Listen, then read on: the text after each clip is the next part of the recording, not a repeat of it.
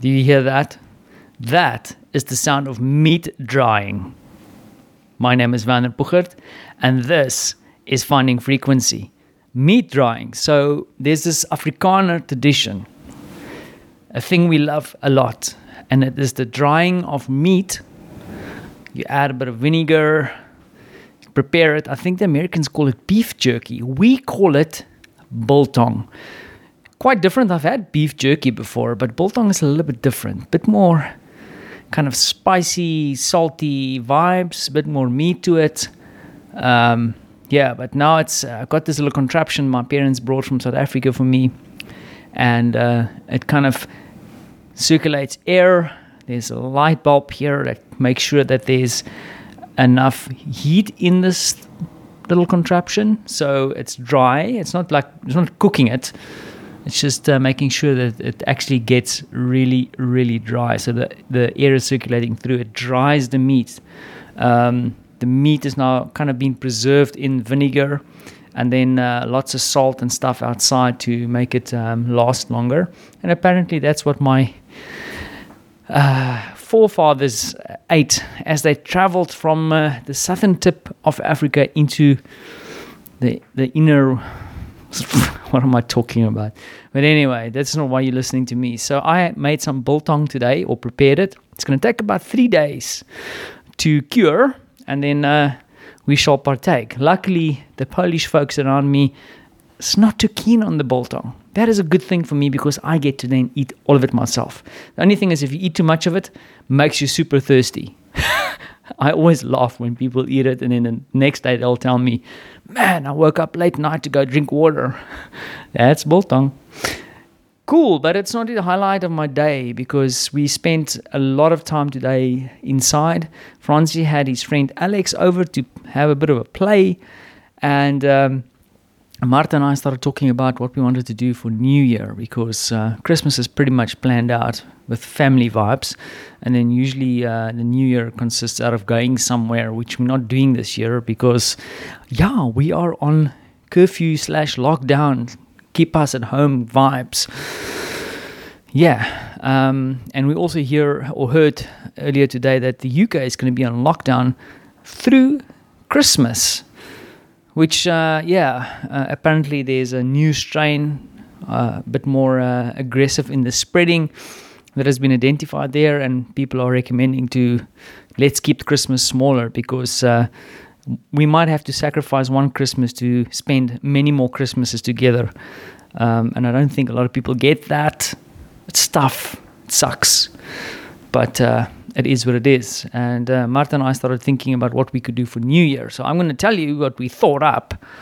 Well, part of it is uh, led to a purchase. So because we're not spending money on going anywhere, we decided to buy a pasta machine. A pasta machine. Uh, real Italian one. We're not skimping. Um, manual and uh, I've done it once before with friends of mine in South Africa where you hand make your pasta, roll it through this little machine a few times, flatten, flattens it out, you let it dry a little bit, and then you cut the spaghetti or what tagliatelle or whatever it is you're going to make. And uh, it's rewarding. And we thought that if we bought this, could be interesting for us to do in future because it is fun to do. It's a, it's a nice activity and you feel kind of in control of your food and uh, we are on the mission to eat a little bit better. So I don't know how healthy that's going to be, but let's see. But then the, the, going through the effort to prepare stuff and not going to the shop to buy pasta, I don't know.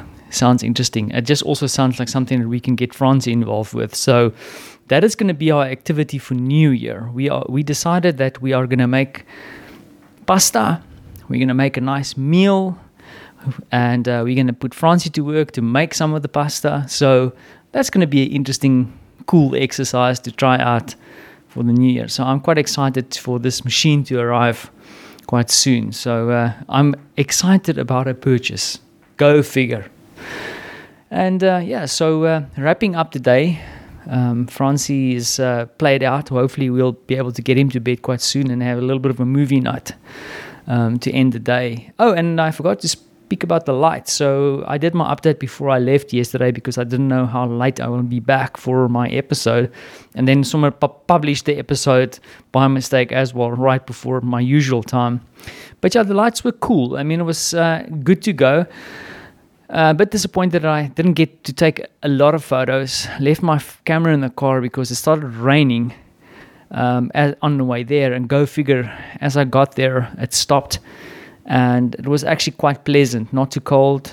Um, not, I mean, uh, we have this thing in South Africa called Happy Valley, strange name, and that was a, it's like also a light display.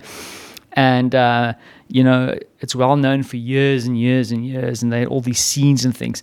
This is not quite it. It's more of like a kind of Tudor Tudor era castle garden. So if you imagine like these crafted gardens that they always have in these kind of Victorian era castles, and uh, now that it's winter, of course, these gardens are not growing. They're all covered up and protected from the from the elements. But now those plants are kind of outlined slash replaced by lights. So we got to walk through the king's garden and experience lights. And I and I must say it was cool. It was really nice. And then at the end they had like this projector display on the building, which was interesting and cool. And uh, I felt relatively safe in the sense of uh, they had control of people going in and uh, Francie had a good time with a few friends there, and we could explore explore the lights, and uh, it was quite a cool, pleasant experience, to be honest. So uh, the weekend is, uh, I think Marta's a little bit disappointed in the fact that we're not doing a lot.